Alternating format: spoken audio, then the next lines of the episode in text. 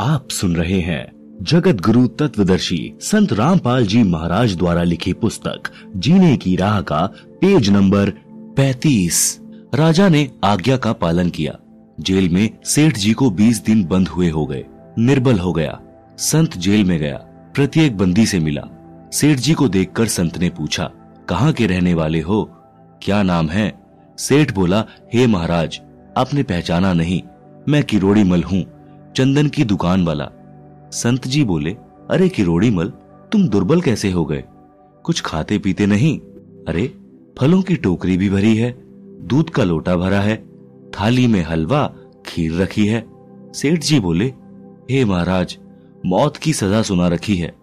कसम खाकर कहता हूँ कि मैं निर्दोष हूँ। बचा लो महाराज, मेरे छोटे छोटे बच्चे हैं। संत जी बोले, भाई मरना तो सबने है, फिर क्या डरना?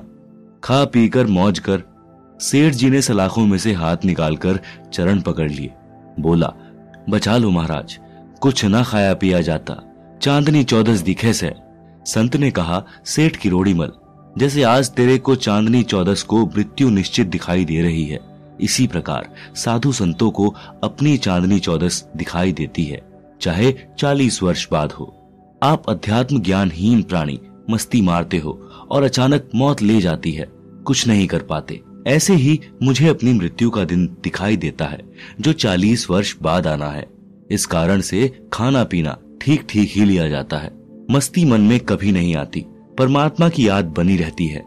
आपकी ज्ञान की आँखों पर अज्ञान की पट्टी बंधी है, जो सत्संग में खोली जाती है, जिससे जीने की राह मिल जाती है। मोक्ष प्राप्त होता है। संत ने राजा से कहकर सेठ को बरी करवा दिया। सेठ ने नाम लेकर कल्याण करवाया। विवाह के पश्चात की यात्रा। विवाह के पश्चात पति पत्नी का कर्तव्य बन जाता है कि एक दूसरे पर अपना विश्वास कायम रखे। भावार्थ है कि दोनों जति सती की मर्यादा का निर्वाह करें। पति को अटल विश्वास हो कि मेरी पत्नी अन्य पुरुष को कभी समर्पित नहीं हो सकती। चाहे वह कितना ही सुंदर तथा धनी हो। इस प्रकार पत्नी को अटल विश्वास हो कि मेरा पति अन्य औरत से प्रभावित होकर मिलन नहीं कर सकता। चाहे स्वर्ग से कोई अप्सरा भी आ जाए। एक कथा, एक फौजी जवान था। उसकी पत्नी सती, यानी पतिव्रता थी। यह बात उसने अपने साथियों को फौज में बता दी। यह बात राजा के मंत्री शेर खान, जो कि मुसलमान था, उसके पास पहुँची तो उसने राजा को बताई और इस झूठ सच की जाँच करने की प्रार्थना की। राजा ने सभा लगाई। तथा उस फौजी चाप सिंह चौहान को बुलाया। सभा में राजा ने पूछा, कि आप कह रहे हो कि आपकी पत्नी पतिव्रता है। वह अन्य पुरुष से किसी लालच में मिलन नहीं कर सकती। फौजी चाप सिंह ने कहा कि यह शत प्रतिशत सत्य है। राजा ने कहा कि यदि झूठ पाई तो? फौजी ने कहा कि जो सजा आप दे, मंजूर होगी। आप सुन रहे हैं जगत गुरु तत्वदर्शी संत रामपाल जी महाराज द्वारा लिखी पुस्तक, जीने की राह का पेज नंबर 36 शेर खान मंत्री ने कहा कि राजा जी, यह परीक्षा मैं स्वयं करूँगा। राजा ने कहा कि ठीक है। चाप सिंह ने कहा कि मेरे विवाह के समय मिली सुहाग की निशानी, एक पटका, यानी कपड़े का परना, तथा कटारी, यानी बड़ा चाकू, मेरी पत्नी नहीं दे सकती। यदि शेर खान यह ले आया तो मैं हार मान लूँगा, तथा मेरी पत्नी के शरीर का कोई चिन्ह बता देना। मैं मान लूँगा कि मेरी पत्नी धर्म से गिर गई है। शेर खान ने चाप सिंह के नगर में जाकर एक मुखबिर स्त्री से कहा कि एक चाप सिंह फौजी की पत्नी रहती है। उसके साथ मेरा मिलन करा दे, तेरे को बहुत धन दूँगा। उस स्त्री ने कहा कि यह किसी कीमत पर संभव नहीं है। फिर शेर खान ने कहा कि किसी तरह उसके घर से विवाह में मिलने वाली सुहाग की निशानी, पटका तथा कटारी ला दे चाहे चुरा कर ला दे तथा चाप सिंह की पत्नी सोमवती के गुप्तांग के पास या जांग सांथल पर कोई निशान हो तो वह पता कर दे। वह स्त्री मेहमान बनकर चाप सिंह की नकली बुआ बनकर सोमवती के घर गई। सोमवती के विवाह के समय तथा पश्चात चाप सिंह की बुआ आई नहीं थी। बीमार होने के कारण विवाह में भी नहीं आ सकी थी। कई दिन रुकी। सोमवती को स्नान करते देखा तो निकट जाकर उसके सुंदर शरीर की प्रशंसा के बहाने अंग अंग देखा। सोमवती के गुप्तांग के पास एक बड़ा तिल था। यह सब निशानी देखकर मुखबिर पटका तथा कटारी चुरा कर ले गई और शेर खान मंत्री ने राजा को बताया कि मैं उसके साथ मिलन करके आया हूँ। उसकी जांग में काला तिल है। यह सुहाग की वस्तु पतिव्रता किसी को नहीं देती। मेरे प्रेम में तथा धन के लालच में मेरे को दी है। राजा ने सभा लगाई। चाप सिंह को बुलाया। कहा कि यह पटका तथा कटारी किसकी है? चाप सिंह ने ध्यान से देखा तथा स्वीकारा कि मेरी है। शेर खान ने कहा कि और बताऊँ? सुन, तेरी पत्नी की दाई जांग पर गुप्तांग के पास काला तिल है।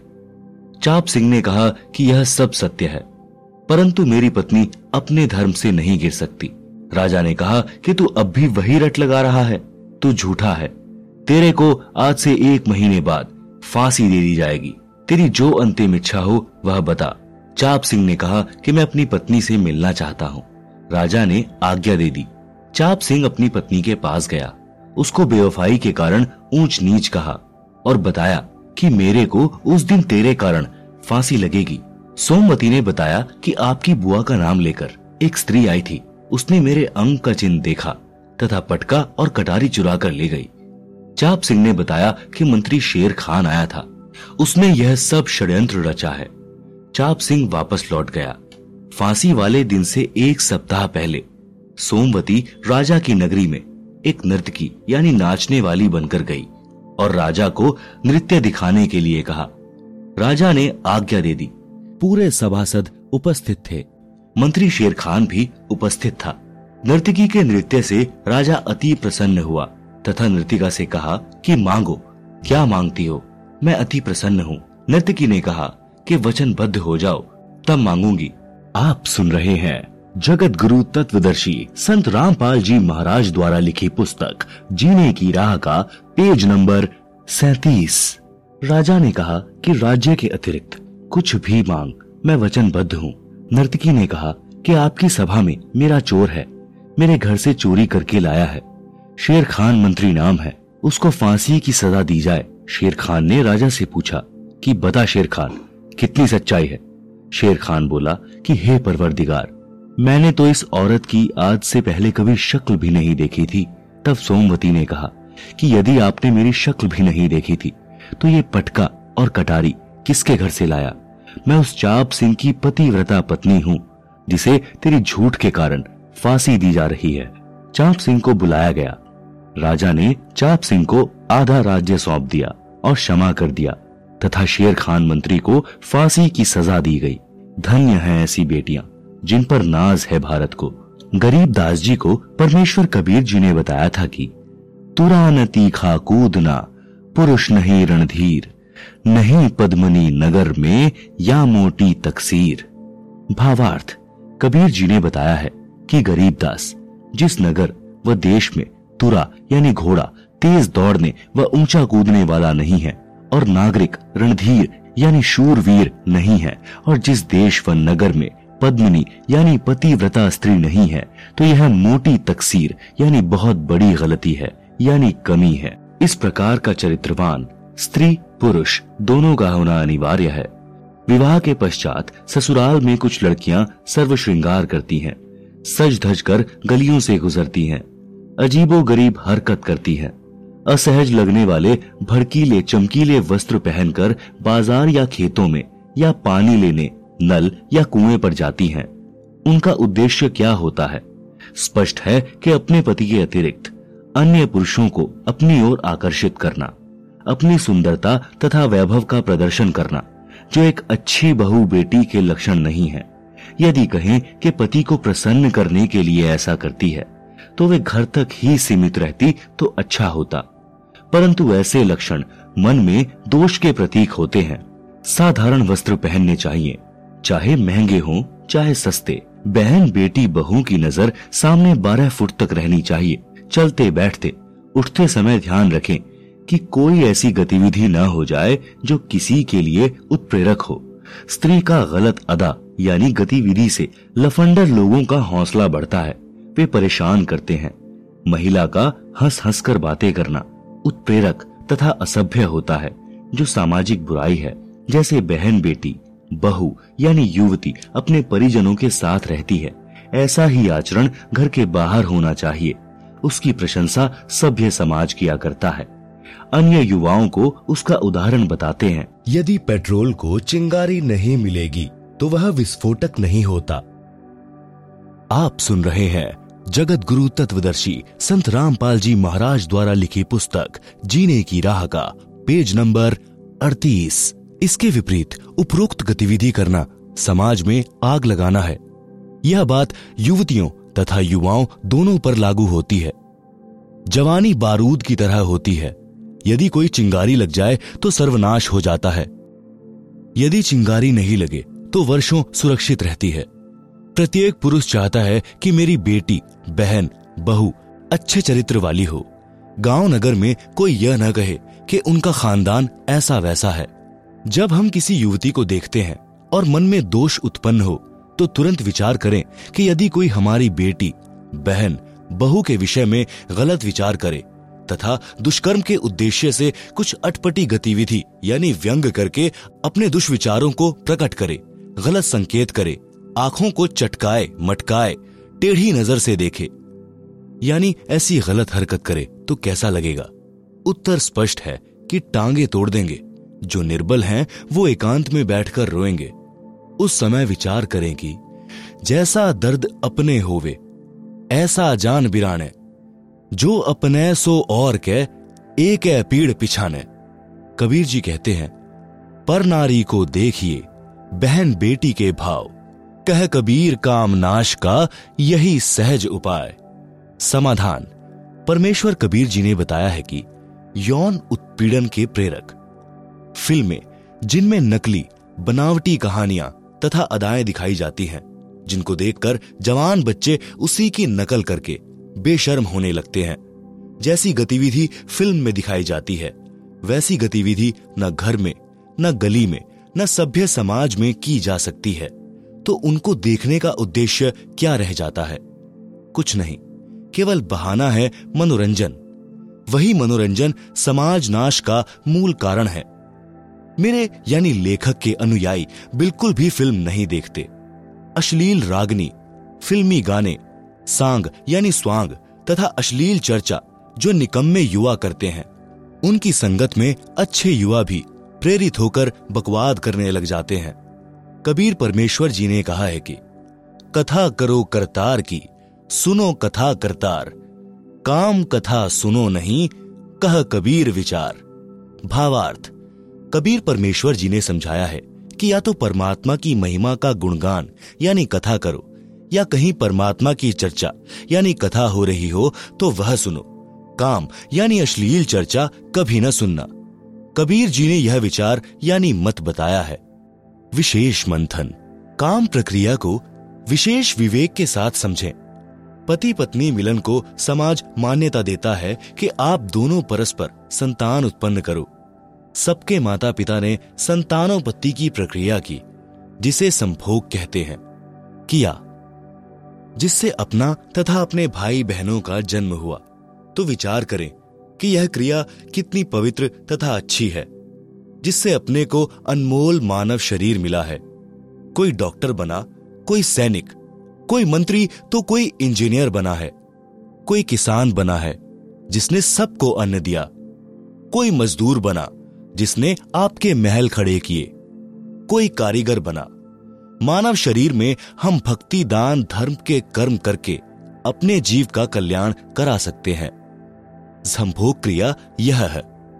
इसको कितना ही बकवाद करके, रागनी गाकर, फिल्मी गाने गा सुनाकर, मलिन वासना रूप दें, बात इतनी ही है। यह पर्दे में करना सभ्यता है। पशु पक्षी प्रजनन क्रिया करते हैं, जो खुले में करते हैं, जो अच्छा सा नहीं लगता। मानव सभ्य प्राणी है। उसको पर्दे में तथा मर्यादा में रहकर सभ्यता को बनाए रखना है। आप सुन रहे हैं जगत गुरु तत्वदर्शी संत रामपाल जी महाराज द्वारा लिखित पुस्तक, जीने की राह का पेज नंबर उनतालीस। उपरोक्त विचार पढ़कर, आप में किसी भी बहन, बेटी, बहू की ओर देखकर अश्लील विचार उत्पन्न नहीं हो सकते। यही क्रिया दादा दादी ने की, जिससे अपने पिताजी का जन्म हुआ। नाना नानी ने की, जिससे माता जी का जन्म हुआ। जिन माता पिता ने अपने को उत्पन्न किया, पाला पोसा। कितने अच्छे हैं अपने माता पिता जिनकी उत्पत्ति भी काम क्रिया से हुई। तो यह क्या अश्लील है? इसको खाना बदोश लोग अश्लीलता से पेश कर, अश्लील रंग देकर समाज में आग लगाते हैं। देश के संविधान में प्रावधान है कि यदि कोई पुरुष किसी स्त्री से छेड़छाड़ करता है तो उसे तीन वर्ष की सजा दी जाती है। यदि किसी स्त्री से रेप करता है तो दस वर्ष की सजा होती है।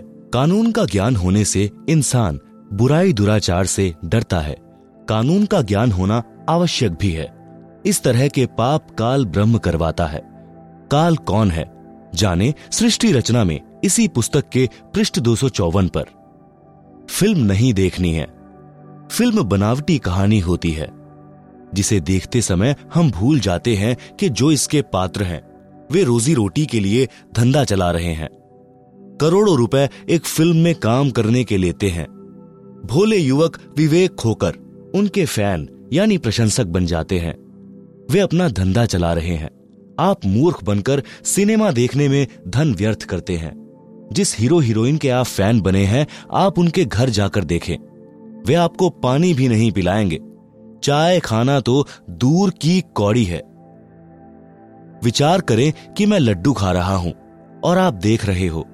आप कह रहे हो कि वाह, लड्डू बड़े स्टाइल से खा रहा है। आपको क्या मिला? यही दशा फिल्मी एक्टरों तथा दर्शकों की है। हमने अपनी सोच बदलनी है। जैसे हम अश्लील मूर्तियाँ देखते हैं तो अश्लीलता उत्पन्न होती है। क्योंकि उस उत्तेजक मूर्ति ने अंदर चिंगारी लगा दी। पेट्रोल सुलगने लगा।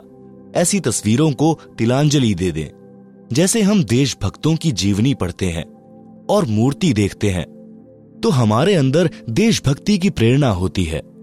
ऐसी तस्वीर घर में हो तो कोई हानि नहीं। आप सुन रहे हैं जगत गुरु तत्वदर्शी संत रामपाल जी महाराज द्वारा लिखित पुस्तक, जीने की राह का, पेज नंबर चालीस। यदि हम साधु संत, फकीरों तथा अच्छे चरित्रवान नागरिकों की जीवनी पढ़ते सुनते हैं तो सर्वदोष शांत होकर हम अच्छे नागरिक बनने का विचार करते हैं। इसलिए हमें संत तथा सत्संग की अति आवश्यकता है, जहाँ अच्छे विचार बताए जाते हैं। हम अपनी छोटी सी बेटी को स्नान कराते हैं, वस्त्र पहनाते हैं, इस प्रकार सब करते हैं। वही बेटी विवाह के पश्चात ससुराल जाती है अन्य की बेटी हमारे घर पर बहू बनकर आती है। अब नया क्या हो गया? यह शुद्ध विचार से विचारने की बात है। इस प्रकार विवेक करने से खाना बदोश विचार नष्ट हो जाते हैं। साधु भाव उत्पन्न हो जाता है।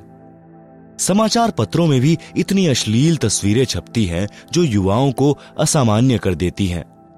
कुछ कच्छे की प्रसिद्धि में लड़कियाँ केवल अंडरवेयर तथा चोली यानी ब्रेजियर पहनती हैं। जो गलत है। इसी प्रकार पुरुष भी अंडरवेयर, यानी कच्छे की प्रसिद्धि के लिए केवल कच्छा पहनकर खड़े दिखाई देते हैं, जो महानीचता का प्रतीक है। इनको बंद किया जाना चाहिए। इसके लिए सभ्य संगठन की आवश्यकता है, जो संवैधानिक तरीके से इस प्रकार की अश्लीलता को बंद कराने के लिए संघर्ष करे, तथा मानव को चरित्रवान, दयावान बनाने के लिए अच्छी पुस्तकें उपलब्ध करवाए। सत्संग की व्यवस्था करवाए। अच्छे विचार सुनने वाले बच्चे संयमी होते हैं। देखने में आता है कि जिस बेटी का पति विवाह के कुछ दिन पश्चात फौज में अपनी ड्यूटी पर चला गया, लगभग आठ नौ महीने छुट्टी पर नहीं आता। कुछ बेटियों के पति अपने रोज़गार के लिए विदेश चले जाते हैं और तीन वर्ष तक भी नहीं लौटते। वे बेटियाँ संयम से रहती हैं, किसी गैर पुरुष को स्वप्न में भी नहीं देखती। ये उत्तम खानदान की बेटियाँ हैं। पुरुष भी इतने दिन संयम में रहता है। वे बच्चे ऊँचे घर के हैं। असल खानदान के होते हैं। जो भड़वे होते हैं, वे ताक झाक करते रहते हैं। सिर के बालों की नए स्टाइल से कटिंग कराकर, काले पीले चश्मे लगाकर गली गली में कुत्तों की तरह फिरते हैं। वे खाना बदोश होते हैं। वे किसी गलत हरकत को करके बसे बसाए घर को उजाड़ देते हैं। क्योंकि वे किसी बहन बेटी को उन्नीस इक्कीस कहेंगे, जिससे झगड़ा होगा। लड़ाई का रूप न जाने कहाँ तक विशाल हो जाए। किसी की मृत्यु भी हो सकती है। उस एक भड़वे ने दो घरों का नाश कर दिया। इसलिए अपने बच्चों को बचपन से ही सत्संग के वचन सुनाकर विचारवान तथा चरित्रवान बनाना चाहिए। चरित्रवान की कथा। एक सुखदेव ऋषि थे। वे श्री वेद व्यास के पुत्र थे। एक दिन वे दीक्षा लेने के उद्देश्य से राजा जनक जी के पास मिथिला नगरी में गए। राजा जनक ने कहा कि सुखदेव, कल सुबह नाम दूँगा। उनके ठहरने की व्यवस्था अलग भवन में कर दी। एक सुंदर युवती को ऋषि जी की सेवा में परीक्षा लेने के उद्देश्य से भेजा। युवती सुखदेव जी के पलंग पर पैरों की ओर बैठ गई। ऋषि जी ने पैर सिकोड़कर और मोड़ लिए। युवती ऋषि जी की ओर निकट हुई। तो उठकर खड़े हो गए। कहा कि हे बहन आप अच्छे घर की बेटी दिखाई देती हो। कृपया कमरे से बाहर जाएँ, नहीं तो मैं चला जाता हूँ। लड़की चली गई। राजा जनक से बताया कि सुच्चा व्यक्ति है ऐसे ऐसे हुआ। सुबह राजा जनक जी ने ऋषि सुखदेव जी से पूछा कि आपसे मिलने स्त्री आई थी? आपने उसे अंगीकार न करके अच्छे संयम का प्रदर्शन किया है। आप संयमी व्यक्ति हैं। धन्य हैं आपके माता पिता आप सुन रहे हैं जगत गुरु तत्वदर्शी संत रामपाल जी महाराज द्वारा लिखित पुस्तक, जीने की राह का पेज नंबर इकतालीस। कबीर परमेश्वर जी के विचार। इनसे भी उच्च तथा श्रेष्ठ हैं। वे कहते हैं कि ऋषि सुखदेव भी आत्मज्ञानी नहीं था, क्योंकि जब युवती सुखदेव के पलंग पर बैठी तो सुखदेव ने उसे स्त्री समझकर अपने शरीर से छूने नहीं दिया। और खड़ा होकर बाहर जाने की तैयारी कर दी। इससे स्पष्ट है कि सुखदेव जी को आत्मज्ञान नहीं था। विचार करें कि यदि युवती के स्थान पर युवक बैठ जाता तो सुखदेव जी क्या करते? वे उससे कुशल मंगल पूछते और पलंग छोड़कर खड़े नहीं होते। कहते कि, भैया, पलंग एक ही है। आप पलंग पर विश्राम करो, मैं नीचे पृथ्वी पर आसन लगा लेता हूँ। यदि युवक सभ्य होता तो कहता कि नहीं ऋषि जी, आप पलंग पर विराजो, मैं पृथ्वी पर विश्राम करूँगा। परंतु युवती होने के कारण, ऋषि सुखदेव को काम दोष के कारण भय लगा। कबीर परमेश्वर जी ने बताया है कि स्त्री तथा पुरुष आत्मा के ऊपर दो वस्त्र हैं। जैसे गीता अध्याय दो, श्लोक बाईस में कहा कि अर्जुन, जीव शरीर त्याग कर, नया शरीर धारण कर लेता है। इसे मृत्यु कहते हैं। यह तो ऐसा है जैसे मनुष्य पुराने वस्त्र त्याग कर नए पहन लेता है। इसलिए आत्म तत्व को जान। उदाहरण, एक गाँव में सांग यानी स्वांग मंडली आई। कई दिन सांग क्या। पुराने जमाने में सांग के नाटक में पुरुष ही स्त्री का अभिनय किया करते थे। एक लड़का अपने साथी के साथ पहली बार सांग देखने गया। सांग में एक लड़के को लड़की के वस्त्र पहना रखे थे। छाती भी युवा लड़की की तरह बना रखी थी। प्रथम बार गए लड़के ने अपने साथी, यानी जो कई बार सांग देख चुका था, उससे कहा कि देख, कितनी सुंदर लड़की है। साथी बोला, ये लड़की नहीं, लड़का है। परंतु प्रथम बार गया लड़का मानने को तैयार नहीं। उसको अपने मित्र की बातों पर विश्वास नहीं हो रहा था। सांग के समाप्त होने के पश्चात सांगी अपने उस स्थान पर गए, जहाँ ठहरे हुए थे। दोनों लड़के भी उनके साथ वहीं गए। उस लड़के ने जो लड़की का स्वांग बनाए हुए था, अपने स्त्री वाले वस्त्र उतार कर खूंटी पर टांग दिए। छाती से बनावटी दूधी उतार कर बैग में डाल दी। कच्छे कच्छे में स्नान करने चला गया। यह देखकर नए दर्शक को विश्वास हुआ कि वास्तव में यह लड़का है। अगले दिन उस लड़के दर्शक को, वह लड़की के वेश में लड़के में लड़की वाली मलिन वासना दिल में नहीं आई। उसे लड़का दिखाई दे रहा था। इसी प्रकार, यदि सुखदेव ऋषि को अध्यात्म विवेक से आत्मज्ञान होता तो उससे स्त्री नहीं, आत्मा रूप में पुरुष समझकर कहता कि आप पलंग पर विराजो, मैं पृथ्वी पर विश्राम करता हूँ। साधु, संत, फकीर इस विचारधारा से जीवन जीते हैं। साधना करके मोक्ष प्राप्त करते हैं।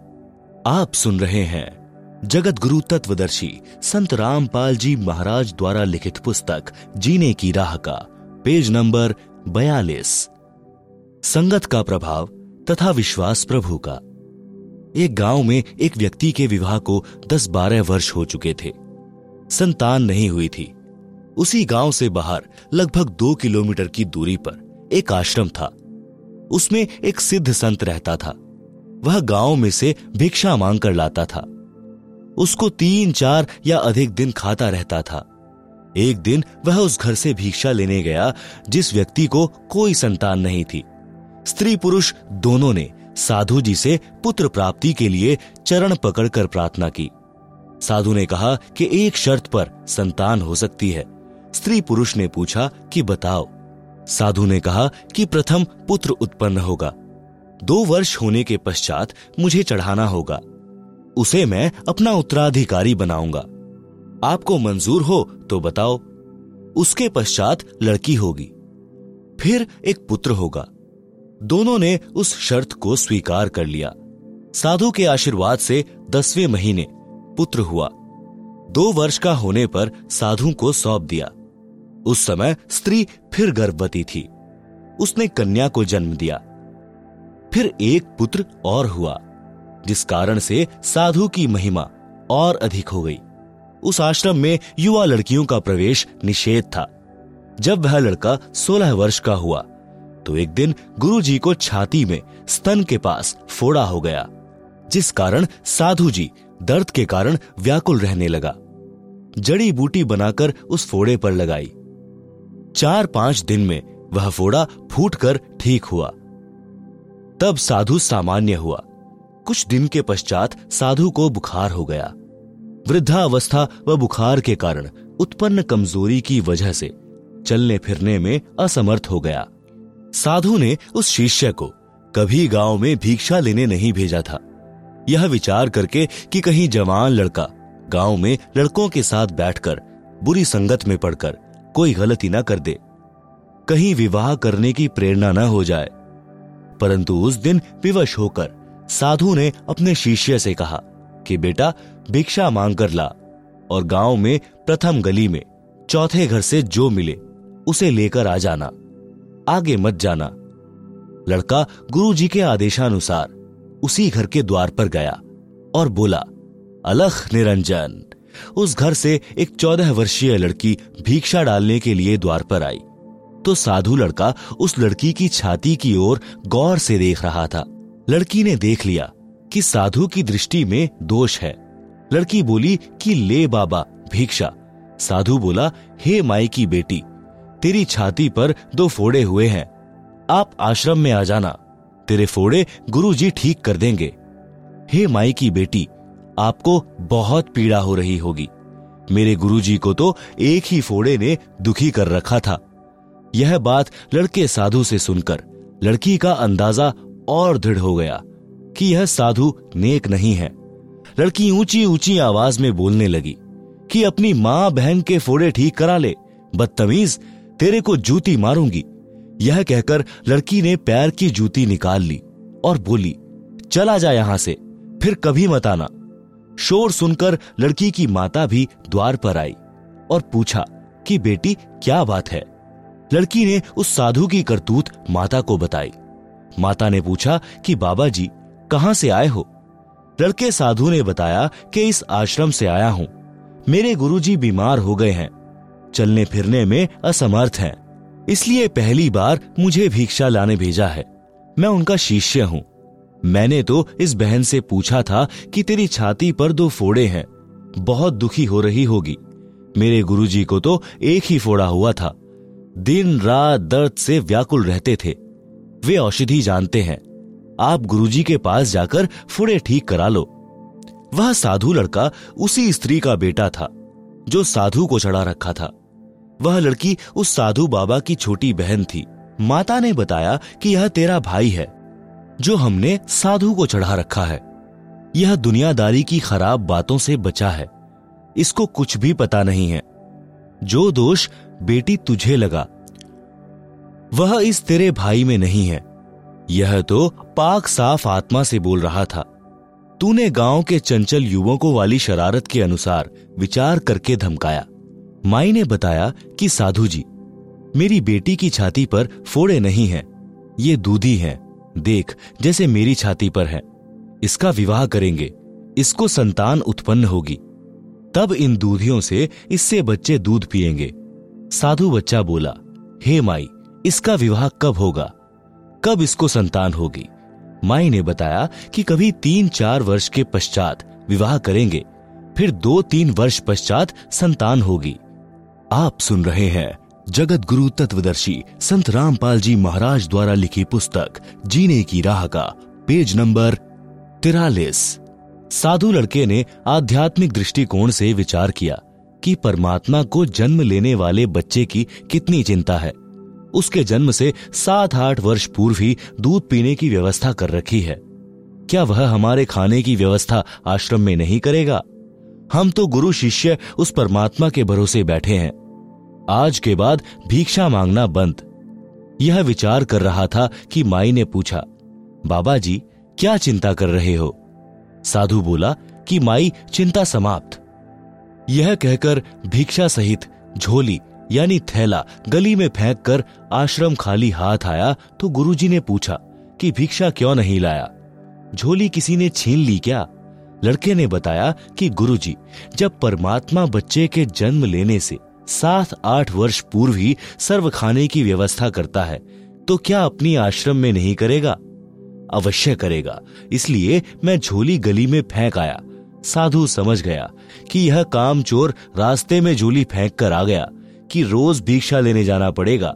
साधु विवश था, कुछ नहीं बोला। सोचा कि कल मैं दुखी सुखी होकर जैसे तैसे स्वयं भिक्षा लाऊँगा। जब साधु बालक झोली तथा भिक्षा गली में फेंक कर आश्रम में चला गया तो परमात्मा ने नगर के कुछ व्यक्तियों में प्रेरणा की कि बड़े बाबा अस्वस्थ हैं। छोटे बाबा को किसी ने कुछ कह दिया। वह भिक्षा व झोली दोनों फेंक कर चला गया। साधु भूखा है, बच्चा भी भूखा रहेगा। यह विचार करके अच्छा भोजन तैयार किया। खीर फुलके दाल बनाकर पहले एक लेकर पहुँचा। और साधु से कहा कि छोटा बाबा जी किसी के कहने पर रुष्ट होकर भिक्षा नहीं लाया। झोली भिक्षा फेंक आया। आप भोजन खाओ। साधु ने कहा कि पहले बालक को खिलाओ। बालक बोला कि पहले गुरुजी खाएँगे, फिर चेला खाएगा। साधु भोजन खाने लगा। इतने में दूसरा हलवा पूरी छोले लेकर आ गया। इस प्रकार लगभग दस व्यक्ति गाँव के यही विचार करके भोजन लेकर आश्रम में पहुँचे। चेला बोला कि, वाह भगवान, हमें पता नहीं था कि आप कितने अच्छे हो। इसीलिए आपके नाम की चिंता कम भोजन की अधिक रहती थी। गाँव वालों ने नंबर बाँध लिया कि एक दिन एक घर से साधुओं का भोजन भेजा जाए। ऐसा ही हुआ। आप सुन रहे हैं जगत गुरु तत्वदर्शी संत रामपाल जी महाराज द्वारा लिखित पुस्तक, जीने की राह का, पेज नंबर चवालीस। शिक्षा। जैसी संगत, वैसी रंगत। अपना दोष दूसरे में दिखता है। परमात्मा पर विश्वास बिना भक्त अधूरा है। मांगकर खाना भी शास्त्र विरुद्ध है, क्योंकि यदि भक्त की श्रद्धा तथा भावना सच्ची है तो परमात्मा व्यवस्था कर देता है। परंतु गृहस्थी के कर्म करके भोजन ग्रहण करना सर्वोत्तम है। साधु संत का कर्म सत्संग करना, भक्ति करना है। यदि सच्ची श्रद्धा से करता है तो उसे मांगने की आवश्यकता नहीं पड़ेगी। संत गरीब दास जी ने परमात्मा कबीर जी से प्राप्त ज्ञान से अपनी अमृतवाणी में कहा है कि, वैराग प्रकरण के अंग से कुछ वाणी। गरीब नट पेरना कांजर सांशी मांगत है भटियारे जाकी तारी लागी तत में मोती देत उधारे। गरीब, द्रौपद सुता के चीर बढ़ाए बिन ही ताने काते। सकल मनोरथ पूर्ण साहिब तुम क्यों मांगन जाते? गरीब आप ते आवे रत्न बराबर। मांग्या आवे लोहा। लक्षण नहीं जोग के जोगी, जा बस या बन खोहा। गरीब तू का कारण फिरे कूकरा, सतघर फिर आवे। ये तो लक्षण नहीं जोग के, क्यों बाणा बिरदल जावे? गरीब, जिनको आत्मज्ञान नहीं है, वे मांगे रहे भाई। चावल चून इकट्ठा करके ब्याज बधावे जाई। गरीब, जो मांगे सो भड़वा कहिए दर दर फिर अज्ञानी योगी योग संपूर्ण जिसका, जो मांग न पीवे पानी। गरीब, कद नारद जमात चलाई, व्यास न टुकड़ा मांग्या। वशिष्ठ विश्वामित्र ज्ञानी शब्द विहंगम जाग्या। गरीब, कबीर पुरुष के बालद आई, नोलख बोड़ी लाहा। केशव से बण जारे जिसके देव यज्ञ जुलाहा। भावार्थ, उपरोक्त वाणियों का भाव है कि जो सत्य भक्ति शास्त्र अनुकूल नहीं करते वे साधु वेश बनाकर ऐसे मांगते फिरते हैं, जैसे कुत्ता टूक रोटी के लिए सत्तर घरों में जाता है। जैसे अन्य जाति वाले नट पेरने, कांजर व सांशी लोग रोटी के लिए भटकते थे। यदि साधु भी ऐसे ही करता है तो उसकी साधना में त्रुटि है। परमेश्वर कबीर जी अपना दैनिक कर्म जुलाहे का करते थे, तथा सत्य साधना भी करते थे। वे सत्संग भी करते थे। सत्य भक्ति करने वाले की परमात्मा कैसे सहायता करता है, यह प्रमाण स्वयं कबीर जी ने दिया है। कथा इस प्रकार है। आप सुन रहे हैं जगत गुरु तत्वदर्शी संत रामपाल जी महाराज द्वारा लिखित पुस्तक, जीने की राह का, पेज नंबर 45 परमेश्वर कबीर जी द्वारा काशी शहर में भोजन भंडारा यानी लंगर, यानी धर्म यज्ञ की व्यवस्था करना। शेख तकी सब मुसलमानों का मुखिया, अर्थात मुख्य पीर था, जो पहले से ही परमेश्वर कबीर जी से खार खाए था, अर्थात पहले से ही ईर्षा करता था। सर्व ब्राह्मणों तथा मुल्ला काजियों व शेख तकी ने मजलिस, यानी मीटिंग करके षड्यंत्र के तहत योजना बनाई कि कबीर निर्धन व्यक्ति है, इसके नाम से पत्र भेज दो। कि कबीर जी काशी में बहुत बड़े सेठ हैं। उनका पूरा पता है कबीर पुत्र नूर अली अंसारी, जुलाहों वाली कॉलोनी काशी शहर। कबीर जी तीन दिन का धर्म भोजन भंडारा करेंगे। सर्व साधु संत आमंत्रित हैं। प्रतिदिन प्रत्येक भोजन करने वाले को एक दोहर, यानी जो उस समय का सबसे कीमती कंबल के स्थान पर माना जाता था, एक मोहर। यानी दस ग्राम स्वर्ण से बनी गोलाकार की मोहर। दक्षिणा देंगे। प्रतिदिन जो जितनी बार भी भोजन करेगा, कबीर उसको उतनी बार ही दोहर तथा मोहर दान करेगा। भोजन में लड्डू, जलेबी, हलवा, खीर, दही बड़े मालपूड़े रसगुल्ले आदि आदि सब मिष्ठान खाने को मिलेंगे। सूखा सीधा यानी आटा चावल, दाल आदि सूखे जो बिना पकाए हुए, घी बुरा भी दिया जाएगा। एक पत्र, शेख तकी ने अपने नाम तथा दिल्ली के बादशाह सिकंदर लोधी के नाम भी भिजवाया। निश्चित दिन से पहले वाली रात्रि को ही साधु संत, भक्त एकत्रित होने लगे। अगले दिन भंडारा होना था। परमेश्वर कबीर जी को संत रविदास जी ने बताया कि आपके नाम के पत्र लेकर लगभग अठारह लाख साधु संत व भक्त काशी शहर में आए हैं। भंडारा खाने के लिए आमंत्रित हैं। कबीर जी, अब तो अपने को काशी त्याग कर कहीं और जाना पड़ेगा। कबीर जी तो जानी जान थे, फिर भी अभिनय कर रहे थे। बोले, रविदास जी, झोपड़ी के अंदर बैठ जा। सांकल लगा ले। अपने आप झक मारकर चले जाएँगे। हम बाहर निकलेंगे ही नहीं। परमेश्वर कबीर जी अपनी राजधानी सत्यलोक में पहुँचे। वहाँ से नौ लाख बैलों के ऊपर, गधों जैसा बौरा, यानी थैला रखकर उनमें पका पकाया सर्व सामान भरकर तथा सूखा सामान, यानी चावल, आटा, खांड, बुरा, दाल, घी आदि भरकर पृथ्वी पर उतरे।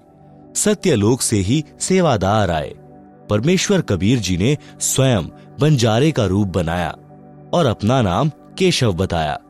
दिल्ली के सिकंदर बादशाह तथा उसका धार्मिक पीर शेख तकी भी आया। काशी में भोजन भंडारा चल रहा था। सबको प्रत्येक भोजन के पश्चात एक दोहर तथा एक मोहर यानी दस ग्राम सोना दक्षिणा दी जा रही थी। कई बेईमान संत तो दिन में चार चार बार भोजन करके चारों बार दोहर तथा मोहर ले रहे थे। कुछ सूखा, सीधा यानी चावल, खांड घी, दाल, आटा भी ले रहे थे। आप सुन रहे हैं जगत गुरु तत्वदर्शी संत रामपाल जी महाराज द्वारा लिखित पुस्तक, जीने की राह का, पेज नंबर छियालीस। यह सब देखकर शेख तकी ने तो रोने जैसी शक्ल बना ली। सिकंदर लोधी राजा के साथ उस टेंट में गया, जिसमें केशव नाम से स्वयं कबीर जी वेश बदलकर बंजारे यानी उस समय के व्यापारियों को बंजारे कहते थे, के रूप में बैठे थे। सिकंदर लोधी राजा ने पूछा, आप कौन हैं? क्या नाम है? आप जी का कबीर जी से क्या संबंध है? केशव रूप में बैठे परमात्मा जी ने कहा, कि मेरा नाम केशव है। मैं बंजारा हूँ। कबीर जी मेरे पगड़ी बदल मित्र हैं। मेरे पास उनका पत्र गया था कि एक छोटा सा भंडारा यानी भोजन कराने का आयोजन, यानी लंगर का आयोजन करना है। कुछ सामान लेते आइएगा। उनके आदेश का पालन करते हुए सेवक हाजिर है। भंडारा चल रहा है। शेख तकी तो कलेजा पकड़कर ज़मीन पर बैठ गया। जब यह सुना कि एक छोटा सा भंडारा करना है, जहाँ पर 18 लाख व्यक्ति भोजन करने आए हैं, प्रत्येक को दोहर तथा मोहर और आटा, दाल, चावल, घी खांड भी सूखा सीधा रूप में दिए जा रहे हैं। इसको छोटा सा भंडारा कह रहे हैं। परंतु ईर्ष्या की अग्नि में जलता हुआ विश्राम गृह में चला गया, जहाँ पर राजा ठहरा हुआ था। सिकंदर लोधी ने केशव से पूछा, कबीर जी क्यों नहीं आए? केशव ने उत्तर दिया कि उनका गुलाम जो बैठा है, उनको तकलीफ़ उठाने की क्या आवश्यकता? जब इच्छा होगी, आ जाएँगे। यह भंडारा तो तीन दिन चलना है। सिकंदर लोदी हाथी पर बैठकर अंग रक्षकों के साथ कबीर जी की झोपड़ी पर गए। हाथी से उतरकर राजा ने दरवाजे पर दस्तक दी। कहा, परवरदिगार, दरवाज़ा खोलो। आपका बच्चा सिकंदर आया है। कबीर परमेश्वर जी ने कहा, हे राजन, कुछ व्यक्ति मेरे पीछे पड़े हैं। प्रतिदिन कोई ना कोई नया षड्यंत्र रचकर परेशान करते हैं। आज झूठा पत्र डालकर लाखों व्यक्ति बुलाए हैं। मैं निर्धन जुलाहा कपड़े बुनकर परिवार पोषण कर रहा हूँ। मेरे पास भोजन भंडारा, यानी लंगर करवाने, तथा दक्षिणा देने के लिए धन नहीं है। मैं रात्रि में परिवार सहित काशी नगर को त्याग कर कहीं दूर स्थान पर चला जाऊँगा। मैं दरवाज़ा नहीं खोलूँगा। सिकंदर सम्राट बोला, हे कादिर, अल्लाह, यानी समर्थ परमात्मा, मैंने आपको पहचाना है। आप मुझे नहीं बहका सकते। आपने चौपड़ के खुले स्थान पर कैसे भंडारा लगाया है? आपका मित्र केशव आया है, अपार खाद्य सामग्री लाया है, लाखों लोग भोजन करके आपकी जय जयकार कर रहे हैं, आपका दर्शन करना चाहते हैं। एक बार किवाड़ खोलकर अपने गुलाम सिकंदर को दर्शन तो दो। कबीर जी ने संत रविदास जी से कहा कि खोल दो किवाड़। दरवाज़ा खुलते ही सिकंदर राजा ने जूती उतारकर मुकुट सहित दंडवत प्रणाम किया। फिर काशी में चल रहे भोजन भंडारे में चलने की विनय की। जब कबीर परमात्मा झोपड़ी से बाहर निकले तो आकाश से सुंदर मुकुट आया और परमात्मा कबीर जी के सिर पर सुशोभित हुआ, तथा आसमान से सुगंधित फूल बरसने लगे। राजा ने कबीर परमेश्वर जी को हाथी पर चढ़ने की प्रार्थना की। कबीर जी ने रविदास जी को साथ लिया। राजा रविदास जी तथा परमात्मा कबीर जी तीनों हाथी पर चढ़कर भंडारा स्थल पर आए। सबसे कबीर सेठ का परिचय कराया तथा केशव रूप में स्वयं डबल रोल करके उपस्थित संत भक्तों को प्रश्न उत्तर करके सत्संग सुनाया, जो 24 घंटे तक चला। कई लाख संतों ने अपनी गलत भक्ति त्याग कर कबीर जी से दीक्षा ली। अपना कल्याण कराया। भंडारे के समापन के बाद जब बचा हुआ सब सामान तथा टेंट बैलों पर लाद कर चलने लगे, उस समय सिकंदर लोधी राजा तथा शेख तकी, केशव तथा कबीर जी एक स्थान पर खड़े थे। सब बैल तथा साथ आए सेवक जो बंजारों की वेशभूषा में थे, गंगा पार करके चले गए। कुछ ही देर के बाद सिकंदर लोधी राजा ने केशव से कहा, आप जाइए, आपके बैल तथा साथी जा रहे हैं। जिस ओर बैल तथा बंजारे गए थे, उधर राजा ने देखा तो कोई भी नहीं था। आश्चर्यचकित होकर राजा ने पूछा, कबीर जी, वे बैल तथा बंजारे इतनी शीघ्र कहाँ चले गए? उसी समय देखते देखते केशव भी परमेश्वर कबीर जी के शरीर में समा गए। अकेले कबीर जी खड़े थे। सब माजरा, यानी रहस्य समझकर सिकंदर लोधी राजा ने कहा कि कबीर जी यह सब लीला आपकी ही थी। आप स्वयं परमात्मा हो। शेख तकी के तो तन मन में ईर्षा की आग लग गई। कहने लगा ऐसे ऐसे भंडारे हम सौ कर दें। यह क्या भंडारा किया है? महोछा किया है। आप सुन रहे हैं जगत गुरु तत्वदर्शी संत रामपाल जी महाराज द्वारा लिखित पुस्तक, जीने की राह का, पेज नंबर सैतालीस। महोछा उस अनुष्ठान को कहते हैं जो किसी गुरु द्वारा किसी वृद्ध की गति करने के लिए थोपा जाता है। उसके लिए सब घटिया सामान लगाया जाता है। जग जौनार करना उस अनुष्ठान को कहते हैं जो विशेष खुशी के अवसर पर किया जाता है, जिसमें अनुष्ठान करने वाला दिल खोल कर रुपए लगाता है। संत गरीब दास जी ने कहा है कि, कोई कहे जग जौनार करी है, कोई कहे महोछा, बड़े बड़ाई किया करें, गाली काढ़े औछा। शब्दार्थ।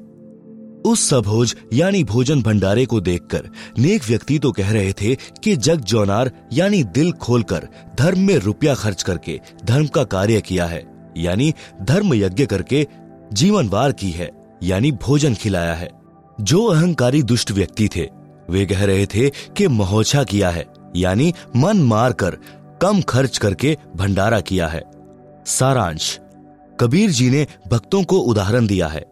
कि यदि आप मेरी तरह सच्चे मन से भक्ति करोगे तथा ईमानदारी से निर्वाह करोगे तो परमात्मा आपकी ऐसे सहायता करता है। भक्त ही वास्तव में सेठ अर्थात धनवंता है। भक्त के पास दोनों धन है। संसार में जो चाहिए, वह भी धन भक्त के पास होता है, तथा सत्य साधना रूपी धन भी भक्त के पास होता है। आप सुन रहे हैं जगत गुरु तत्वदर्शी संत रामपाल जी महाराज द्वारा लिखित पुस्तक, जीने की राह का, पेज नंबर 48 एक अन्य करिश्मा, जो उस भंडारे में हुआ, वह जीवनवार, यानी लंगर, तीन दिन तक चला था। दिन में प्रत्येक व्यक्ति, कम से कम दो बार भोजन खाता था। कुछ तो तीन चार बार भी खाते थे, क्योंकि प्रत्येक भोजन के पश्चात दक्षिणा में एक मोहर, यानी दस ग्राम सोना और एक दोहर, यानी कीमती सूती शॉल दिया जा रहा था। इस लालच में बार बार भोजन खाते थे। तीन दिन तक अठारह लाख व्यक्ति शौच तथा पेशाब करके काशी के चारों ओर ढेर लगा देते, काशी को सड़ा देते। काशी निवासियों तथा उन अठारह लाख अतिथियों तथा एक लाख सेवादार जो सतलोक से आए थे, उस गंध का ढेर लग जाता, श्वास लेना दूभर हो जाता। परंतु ऐसा महसूस ही नहीं हुआ। सब दिन में दो तीन बार भोजन खा रहे थे, परंतु शौच एक बार भी नहीं जा रहे थे, न पेशाब कर रहे थे। इतना स्वादिष्ट भोजन था कि पेट भर भर कर खा रहे थे। पहले से दुगना भोजन खा रहे थे। उन सबको मध्य के दिन टेंशन यानी चिंता हुई कि न तो पेट भारी है, भूख भी ठीक लग रही है, कहीं रोगी न हो जाएँ। सतलोक से आए सेवकों को समस्या बताई तो उन्होंने कहा कि यह भोजन ऐसी जड़ी बूटियाँ डालकर बनाया है, जिससे यह शरीर में ही समा जाएगा। हम तो प्रतिदिन यही भोजन अपने लंगर में बनाते हैं, यही खाते हैं।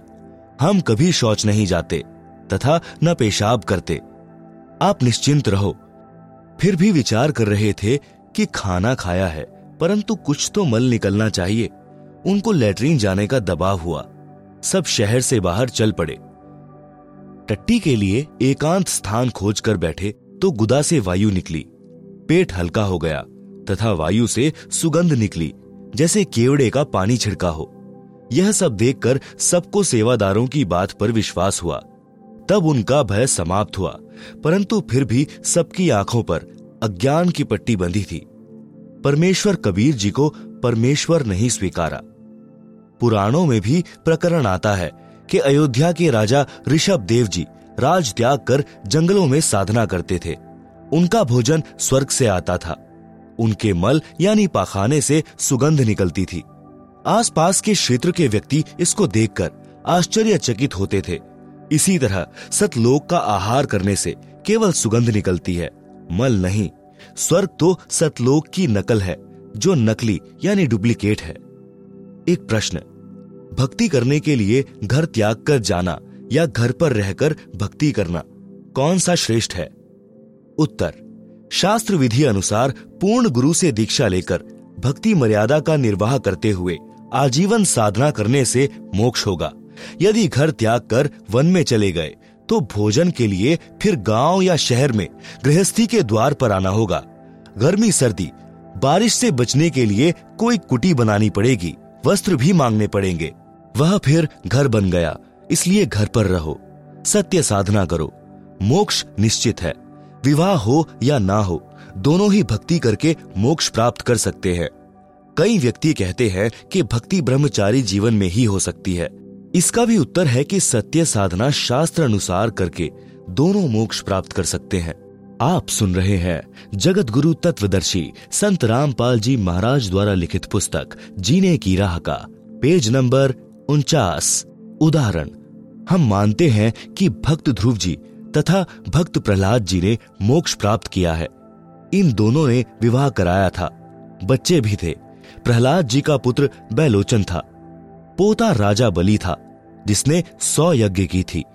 भगवान ने बावना रूप धारण करके तीन कदम ज़मीन दक्षिणा में मांगी थी, जो कहते हैं कि ब्रह्मचारी पुरुष ही मोक्ष के अधिकारी हैं।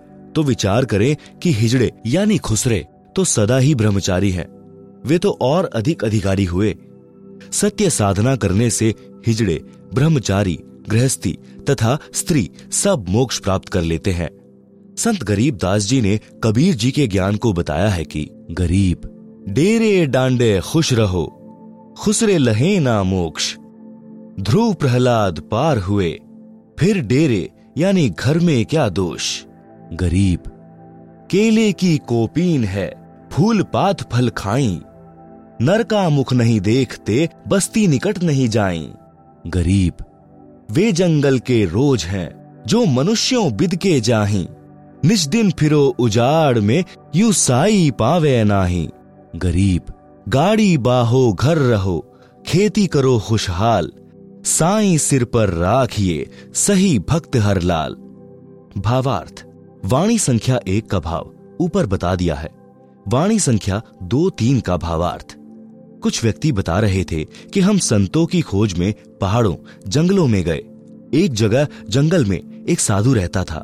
उसके विषय में वहाँ के आसपास के गाँव वाले बता रहे थे कि वह साधु पर्दे पर केले के पत्ते लंगोट रूप में बांधता है और जंगल में पत्ते, फल, फूल खाता है। गाँव के निकट भी नहीं आता। मनुष्य का तो मुख भी नहीं देखता। देखते ही पूरी गति से भागकर जंगल में चला जाता है। लोग कह रहे थे कि जिसको भी उसके दर्शन हो जाते हैं माला माल हो जाता है।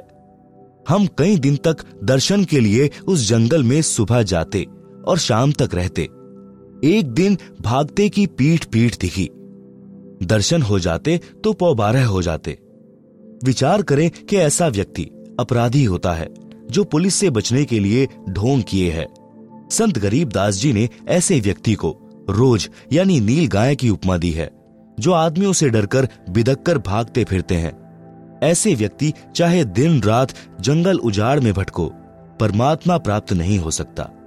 वाणी संख्या चार का भावार्थ, गरीब, गाड़ी बाहो, घर रहो, खेती करो, खुशहाल, साई सिर पर राखिए, सही भक्त हरलाल भावार्थ, हरलाल जाट की कथा। गाँव बेरी, जिला झज्जर, प्रांत हरियाणा में एक हरलाल नाम का जाट किसान था, जो धार्मिक प्रवृत्ति का था। उसका सर्व परिवार धार्मिक विचारों वाला था। भगवा वेश में एक व्यक्ति गाँव बेरी की चौपाल में रुका। उसने कुछ दिन सत्संग किया। भक्त हरलाल जी ने उनका परिचय पूछा तो पता चला कि उसके घर पर कोई नहीं है। माता पिता बचपन में चल बसे थे। भक्ति के लिए घर छोड़ा है। भक्त हरलाल जी ने निवेदन किया कि आप हमारे घर पर रहो। हमें संत की सेवा मिलेगी। आपको भक्ति का पूरा समय मिलेगा। भगवा वेशधारी ने हाँ कर दी। भक्त हरलाल जी के दो मकान थे। एक में स्त्रियाँ रहती थी। दूसरा कुछ दूरी पर था, जिसमें पशु बांधते थे, तथा पुरुष सदस्य रहते थे, जिसे घेर या पौली कहते हैं। इस पौली के ऊपर एक चौबारा था। उसमें उस साधु को रहने के लिए आग्रह किया। पूरा परिवार उसकी सेवा करता। दोनों तीनों समय भोजन कराता। कुछ वर्षों के पश्चात वह संत शरीर त्याग गया। उसका अंतिम संस्कार करके उसकी यादगार अपने खेत में बना दी। आप सुन रहे हैं जगत गुरु तत्वदर्शी संत रामपाल जी महाराज द्वारा लिखित पुस्तक, जीने की राह का, पेज नंबर पचास। श्री हरलाल जाट जी बैलगाड़ी के द्वारा। व्यापारियों का सामान एक मंडी से दूसरी मंडी में किराए पर लाता ले जाता था। जैसे वर्तमान में ट्रक या कैंटर आदि से भाड़े पर माल एक मंडी से दूसरी मंडी में लाते ले जाते हैं। सन 1750 के आसपास का समय था, जब बैलगाड़ियों द्वारा शक्कर, बुरा, चावल, गेहूँ, ज्वार, गुड़, बाजरा, गवार आदि आदि को भाड़े पर ढोते थे। बेरी से नजफगढ़ की मंडी का रास्ता गाँव छुड़ानी से होकर जाता था। श्री हरलाल जी का एक बैल गोरे रंग का था, जो काम चोर था। गाड़ी में चलते चलते कुछ देर बाद बैठ जाता। उसको डंडों से मार पीट करके उठाया जाता। कुछ दूरी पर फिर बैठ जाता। यह सिलसिला चलता रहा। एक दिन गर्मियों के मौसम में सुबह के लगभग चार बजे श्री हरलाल जी नजफगढ़ की मंडी से गाड़ी भरकर लौट रहा था। गाँव छुड़ानी के पास एक कुएँ से कुछ दूरी पर वह बैल बैठ गया। हरलाल जी उसको डंडा मारने लगा। उस कुएँ पर गाँव छुड़ानी के संत गरीब दास जी स्नान कर रहे थे। उन्होंने कहा कि, हे हरलाल, मत मार, गऊ का जाया है। संत गरीब दास जी जाट किसान थे। साधारण वेशभूषा जो हरियाणा की थी। धोती कुर्ता पहनते थे। हरलाल जी बोले, भाई, इसने मेरा खून पी रखा है। आधा मील चलता है, बैठ जाता है। संत गरीब दास जी उस बैल के पास गए और उसके कान में कुछ बोला। उसी समय वह गोरा बैल तुरंत खड़ा हो गया। संत गरीब दास जी बोले, अब यह बैल ठीक चलेगा। श्री हरलाल जी को विश्वास नहीं हुआ। गाड़ी लेकर चल पड़ा। वह गोरा बैल दूसरे बैल से भी तेज गति से चलने लगा। छुड़ानी गाँव से बेरी तक बैठा भी नहीं। तो श्री हरलाल जी के आश्चर्य तथा खुशी का ठिकाना नहीं रहा। उसने घर पर अपने परिवार वालों से बताया तो उनको भी यकीन नहीं हो रहा था। उसके पश्चात हरलाल जाट गाँव छुड़ानी में गया। उससे गलती यह लगी थी कि उसने उस स्नान करने वाले का नाम नहीं पूछा था। उल्टे पाँव गाँव छुड़ानी को चल पड़ा। विचार किया था कि शायद प्रतिदिन उसी समय स्नान करने आता होगा। इसलिए सुबह चार बजे उसी कुएँ पर पहुँचा तो संत गरीब दास जी ने पूछा कि, हे हरलाल भाई, उस बैल के बारे में जानने आए हो क्या? हरलाल जी ने कहा कि, आपसे कुछ नहीं छुपा है। मैं आपसे यही जानने आया हूँ कि आपने क्या जादू कर दिया। वह बैल तो दूसरे से भी तेज चलता है। संत गरीब दास जी ने पूछा कि, यह बता, आपके चौबारे में एक साधु रहता था। उसका क्या हाल है? मैं एक दिन उससे मिलकर आया था। उस दिन आप गाड़ी लेकर कहीं गए हुए थे। हरलाल जी ने बताया कि वह तो चार वर्ष पहले चोला त्याग गया। उसकी यादगार, यानी मैंडी भी बना रखी है। संत गरीब दास जी ने कहा कि यह गोरा बैल वही पाखंडी बाबा है। मैंने उससे ज्ञान चर्चा की थी। उसको समझाया था कि आपकी भक्ति गलत है। आप भक्ति भी नहीं करते हो, खाते हो और सो जाते हो। परमात्मा के दरबार में जब लेखा होगा, तब आपको पता चलेगा। जो खा रहे हो, यह देना पड़ेगा।